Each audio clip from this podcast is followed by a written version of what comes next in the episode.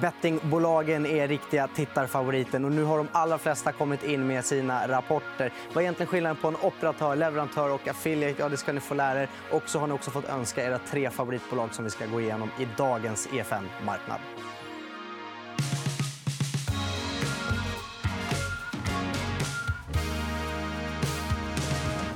Och äntligen är Matilda Karlsson tillbaka. Ja, vad kul. Jag ser fram emot att göra många program nu i år. Hur var semestern? Ja, det var strålande. Inte så mycket betting dock. Tror att det blir mer betting i dagens program. Ja, du eh, får ta de här veckorna nu och ta dig igen rapportfloden också. Jag har ju helt missat dem också. Så det ska bli kul att höra hur rapporterna har gått för bolagen. För jag äger ju faktiskt några bettingbolag. Ja, det gör det. Ja, hur ser det ut för dig? Äger du några? Ehm, ja, då, det mm. finns. Mm. Det finns. Det har funnits fler, men det finns, finns kvar. Mm. Och det är lite det temat som vi ser bland våra tittare också. Mm. För jag ställde frågan på Twitter om de äger bettingbolag. Och vi kan väl kolla på hur det ser ja, väldigt gärna. Det visar sig att hela 56% äger bettingbolagsaktier. 18% har aldrig ägt och några har sålt av. vilket kanske är förståeligt i och med att det varit ganska tufft för sektorn under hösten. Intressant att det är under en femtedel som aldrig har varit inne här och ägt. Det känns nästan lite som det är en nybliven folkaktiesektor om man får mm. ta i lite. Vi får se. Det kanske är fler som går in och köper efter dagens program. Ja, eh, absolut. Vi får mm. se. Hur, eh, vi har en grej du och jag ofta brukar prata om, om bettingens tre ben. eller hur? Ja, för I början hade jag lite svårt att sortera ut vad de olika bolagen gör. Mm. Vi har ju leverantörer, operatörer och också affiliates. Och du brukar visa en bild på de olika benen. Och du kan väl lite snabbt gå igenom vad vi har för bolag här. Har jag pennan här i högsta hugg och jag ska hålla det här rätt kort. Men, men det kan ändå vara bra att, att få en liten inblick. Och det är det att leverantörerna de levererar spel. Jag ritar en inte jättefin tärning här. Så de levererar spel till operatörerna och affiliates de levererar kunder till operatörerna. Så leverantörer och affiliates levererar varsin grej till eh, operatörerna och operatörerna de står för plattform och varumärke för, för kunderna. Då, så att säga. Och även till en väldigt, väldigt stor del av compliancen i det hela. Alltså att det sköts regelrätt efter eh, den regleringen som vi har i Sverige. Vilket av de här benen påverkas mest av regleringarna vi haft? Då? Jag tror att eh, de som har drabbats mest är nog framförallt operatörerna. för att De har behövt ta ett väldigt stort eh, regelansvar vilket är viktigt för en sund och hållbar spelsektor. Och det är också ett väldigt viktigt tema, nämligen hållbarhet i den här sektorn. Och så har vi affiliatesen. Jag vet att eh, dagens gäst är ganska positiv till Catena Media. Bland annat. Mm. han är ju ganska ensam till att vara det. Eh, så jag ser fram emot att höra... Han och Bodenholm. Han och Bodenholm. jag ser fram emot att höra vad han har att säga om det. Tycker ja. vi... vi kör igång. Vi går till Hjalmar. Jaha, välkommen till EFN Marknad, Hjalmar Ahlberg. Tack så mycket. Tack. Du, eh, de flesta rapporterna, förutom affiliatesen, kom förra veckan. Har du hunnit återhämta dig än? Eh, ja, nej, men det, man hade väl redan fått lite för smak när Kindred vinstvarnade i, i december. Där, så att den kände man ju till. Eh, och eh, sen kan man följa svenska marknaden lite med, med skattedata. Så att, lite hade man koll på innan. Eh, det tycker jag var kul var framförallt att liksom, Q1 och framtidsutsikterna var väl lite mer positiva än vad man läst tidigare. Och det känns som att 2019 har varit ett tufft år med regleringar och marknader som har förändrats mycket. Medan 2020 borde bli lite bättre med bland annat ett fotbolls-EM som man kan se fram emot. Mm. Eh, och, eh, vi, eh, jag tycker vi kan börja med att prata just sport bettingen som då bland annat har fotbolls-VM att se fram emot. För jag ställde frågan på Twitter igår kväll vad, vad tittarna helst ville att vi skulle ta upp för bolag. Mm. Och det, var ett, det var väldigt tydligt att Kambi var absolut mest populärast bland våra tittare på Twitter. Ja, du tog med en graf över hur de amerikanska delstaterna öppnas upp för, mm. Mm. för eh, sportbetting. Och det är ju väldigt intressant för just Kambi som är där inne och eh, försöker etablera sig. Hur tycker du att det går? Precis. Kambi är en av leverantörerna. som du visar här. Och eh, det som de gör då är sportboken till operatörerna. Eh, och det som är speciellt intressant med bolaget är att de har en ganska unik position till den amerikanska marknaden som historiskt sett har varit förbjuden sportbetting men där man öppnat upp, eller i alla fall i de flesta delstaterna, man öppnat upp 2018 för, för sportbetting i några delstater och successivt öppnar fler och fler nu. Eh, och Kambi har även lyckats ta en hel del kunder där.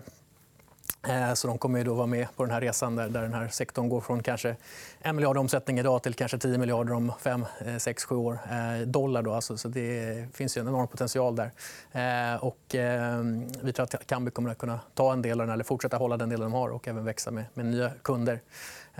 Och det kan man nämna här också med Kambi. Q4 som vi såg nu var att de hade väldigt stark tillväxt drivet av USA.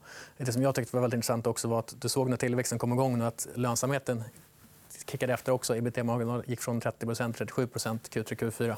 Eh, och det är väl någonting som man också vill se i det här bolaget längre fram. Att du får den här extra tillväxten på lönsamheten när, topline växer. Så att, eh, det är ju någonting de har sålt in väldigt hårt i, i caset från, från eget håll. Att marginalen ska upp i takt med omsättningen. Ja, ja men så är det. Och hittills har det varit snarare stabil marginal än, än ökande. Och det är klart, man har haft kostnader för att etablera sig i USA eh, och andra marknader. Så att, eh, det har varit lite mer kostnader än man hoppas på. Eh, och en del kunder som, som slutat använda Kambi och gör sin egen sportbok istället eller skaffar en annan leverantör. Eh, och det kommer väl hända framöver också. Men, men beroendet av vissa enskilda kunder borde bli mindre över tid när, när de har fler kunder och en större marknad. Helt enkelt. Mm. Har det, har det spelat ut som du har tänkt dig hittills hur, i vilken takt som delstaterna har öppnat upp det? Vi såg en bild på hur det har sett ut och hur det förväntas se ut. Just det. Ja, men det började väl väldigt snabbt 2018 när New Jersey kom igång med Pennsylvania eh, kom igång med sportbetting. Eh, New Jersey hade redan haft kasino innan så de var liksom redan startklara. De som har drivit det här nästan att, att reglera sportbetting. Eh, sen har det gått lite trögare, men jag tycker nu i slutet av 2019 fick vi flertal stater, Indiana, Iowa, eh, kom igång bland annat New York har kommit igång med i alla fall landbaserad sportbetting. Det har varit ett, ett flertal delstater till som har regleringen klar, klar men inte fått igång några operatörer än. Men kommer 2020, till exempel eh, Illinois, eh, Tennessee, Michigan med, med flera. Eh, så att nästa år kommer det nog vara ja, 20-25 stater eller vad det kan vara, som är igång. Då. Och Kambi kommer vara på flera av de här genom Draftkings som är en kund, då, men som kanske försvinner men även en, en fem, sex andra kunder som de har i USA. Mm.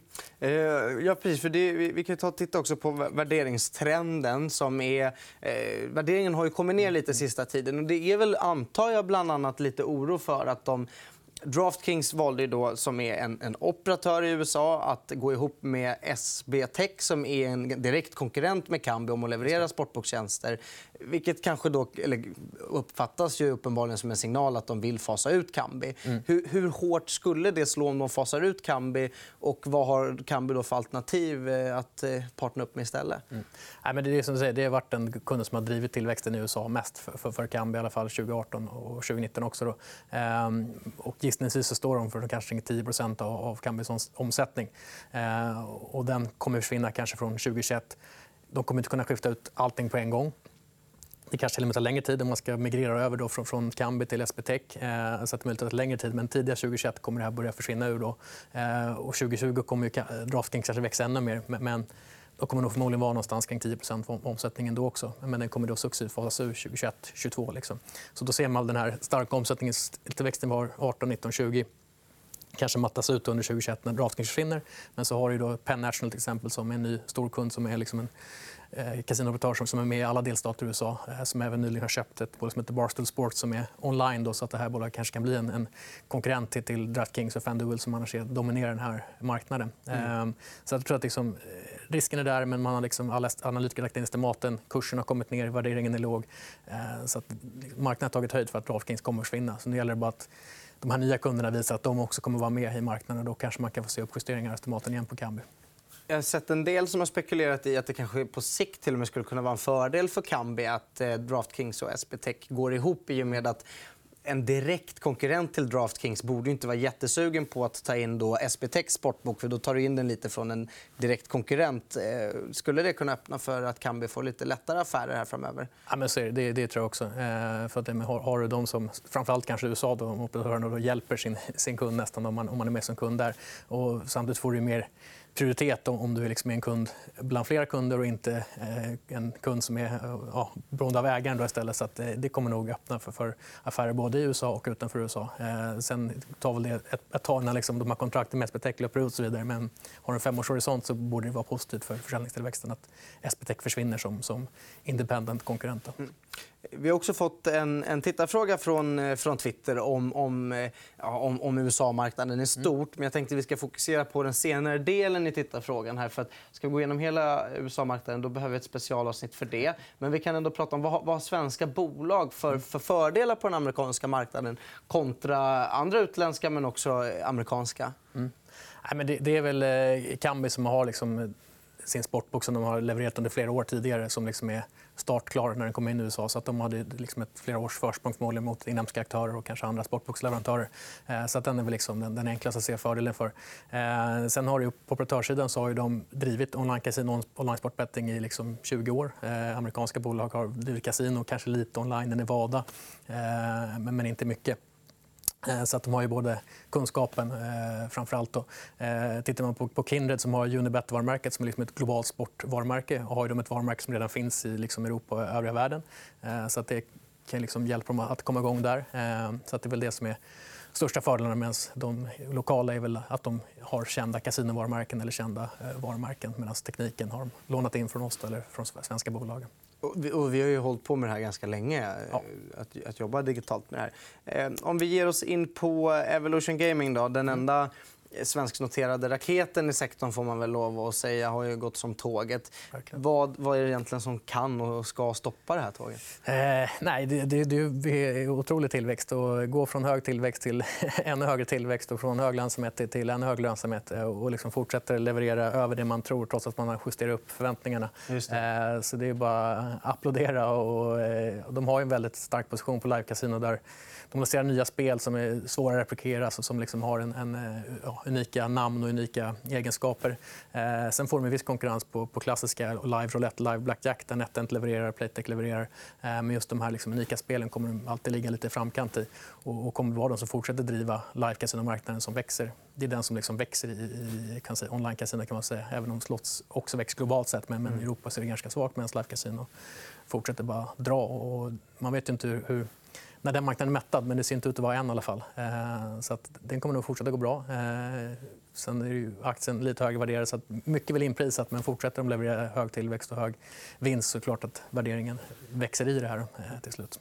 Vi har fått en tittarfråga vad gäller det här bolaget också. Och det är om P tal och ja, vi kan väl även säga till viss mån då EV-ebit mm. är så väldans bra att titta på eftersom det blir väldigt högt. Men om man tittar på ett PEG-tal så blir det betydligt mm. lägre eftersom de växer så fort. Eh, hur tycker du man ska tänka när man värderar så här snabbväxande bolag? Ja, men det, det är väl rätt. Har du liksom en eh, tre, femårshorisont så, så eh, kanske man ska titta på börsvärdering. För att har du tre år framåt så kommer värderingen se aptitlig ut igen. Och även på en EBIT-multipel. Eh, så att man kan använda andra multiplar som PEG-tal och titta hur, den ser ut historiskt. Då.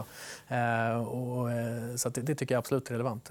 Och, ja, det finns väl jag tror att tillväxten ska gå ner drastiskt för Evolution även om det någonstans borde gå från 50% tillväxt till, till lite under det. Men även där kommer det vara förmodligen attraktivt att äga aktien på lång sikt. Eh, mm. Men kortsiktigt tycker jag den har stuckit väl lite mycket. Lite, grann, lite för mycket, så att den korta potentialen är borta. Ja, mm. ja exakt. Eh, vi går vidare på Kindred, som också var väldigt efterfrågat. Och det är mm. väl den stora bjässen vad gäller operatörerna i mm. Sverige. Och inte så konstigt att den därför efterfrågad. Vinstvarning här tidigare i, i, i år, eller om det var i julas, kommer ihåg, men runt årsskiftet. Mm. Eh, hur ska man egentligen tänka? De har fotbolls-VM som stundar. De är väldigt sportbetting-tunga ändå, även om de också har kasino. Problem med Frankrike. Mm. Hur ska mm. man sortera ut det här? Ja, men de hade ju ett eh, tufft 2019 tillsammans med övriga operatörer. Och, eh, man kan säga att det är liksom två, två marknader som har varit stora, störst förändringar 2020, 2019 för operatörerna. Och det är i Sverige där man reglerade marknaden från januari 2019 med både en skatt på 18% men också en del justeringar på hur man liksom kan marknadsföra sig och hur, hur produkterna fungerar. Eh, och har slagit negativt på, på både omsättning och, och marginal.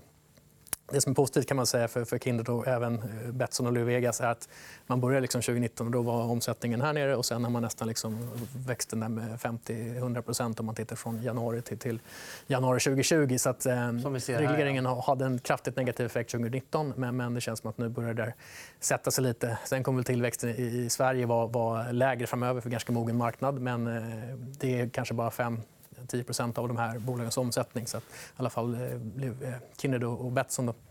Ja. Eh, så att även om det är lägre tillväxt där så tror jag att den här marknaden kommer att vara helt okej okay för de här bolagen också. Men, men där de växer är ju egentligen utanför Norden kan man säga, och andra marknader. Och, en annan marknad som var tuff 2019 var i Holland där de, där de förberedde inför regleringen 2021. Och då var Betsson och, och Kindred tvungna att göra justeringar av sina produkter och produktutbud för att kunna vara på den marknaden fram till regleringen började. Eh, som också slog negativt på omsättningen under 2019. Eh, och så tillfälliga skatteproblem i Frankrike. Också. Tillfälliga skatteproblem i Frankrike där du hade en låg sportproportional i Q4 som även då, du betalar full skatt men du har lägre lönsamhet. så det slog negativt där. Och sen har du en USA-satsning som de också gör samtidigt 2019 investerar. Så det var många saker som kom samtidigt på negativa sidan. Men det ser inte så dyrt ut i alla fall. Nej, nu, har värderingen kommit ner. Och, och tittar man framåt liksom, så har du USA som nu snarare kommer vara någonting som visst är väldigt litet nu, men, men eh, de är igång i New York, Pennsylvania. De fick ett avtal med Caesars för att komma in i andra delstater, bland annat Iowa och Indiana nu från 2020. Eh, och bolaget själva säger att liksom, negativa bidrag kommer minska varje kvartal härifrån eh, och hade målsättning att nå någonstans low, low, eller high, high single digit på, på marknadsandelar. Så att tittar man fem år framåt kanske de har 5-10% av omsättningen från, från USA, från noll. Då, så att det blir en helt, helt ny tillväxt tillväxtpotential för dem där. Mm. Så den är helt klart intressant. Bra. Och en liten sista avslutande del. Jag tänker vi kan avhandla lite kort. Det är, jag fick ändå någon som undrade lite på Twitter om, om eh, hållbarhetsaspekten i den här mm. sektorn. Mm. Eh, vad kan man säga? det är en del fonder som har valt att, att inte äga. Mm. Eh, men, men sen två år tillbaka är det ju reglerat i Sverige med mm. hur spel ska gå till. Vad kan vi säga? Är det inte viktigt för sektorn att det är ett hållbart spelande och att kunderna inte bränner alla sina pengar på en gång? Så att säga? Ja, men så är det. Och det är bra att den här regleringen kommer. Och alla har väl egentligen väntat på den. Sen slog den tyvärr lite annorlunda än man hoppats på eftersom den kom så sent. Kanske. Eh, just i Sverige. Då. Men andra marknader har varit lättare omvändning. Men, det är klart, det måste vara reglerat och, man måste se till att alla aktörer och spelare kommer in i den reglerade marknaden. Vilket har varit ett problem i vissa marknader, men sett även i Sverige. Då. Eh, och det kan man tycka att det borde vara tvärtom. Att fler fonder kanske kan gå in i den här sektorn nu eftersom den är reglerad liksom, inte lika osäker som förut när man mm. reglerat. Men, men än så länge har det varit tvärtom. Eh, men det kommer till en del nya ägare i de här bolagen. Så att, eh, förhoppningsvis kan de vara med och påverka och driva det här positivt snarare än att man bara släpper sektorn och, och låter den liksom bete sig hur som helst. Så att, så att... I en fortsatt hållbar riktning? Ja, det, det tror jag kommer mer med. Tusen tack för att du kom hit, Hjalmar Ahlberg. Och I morgon då blir det hälsovårdsspecial tillsammans med Astrid Samuelsson. Missa inte det. Tack så mycket.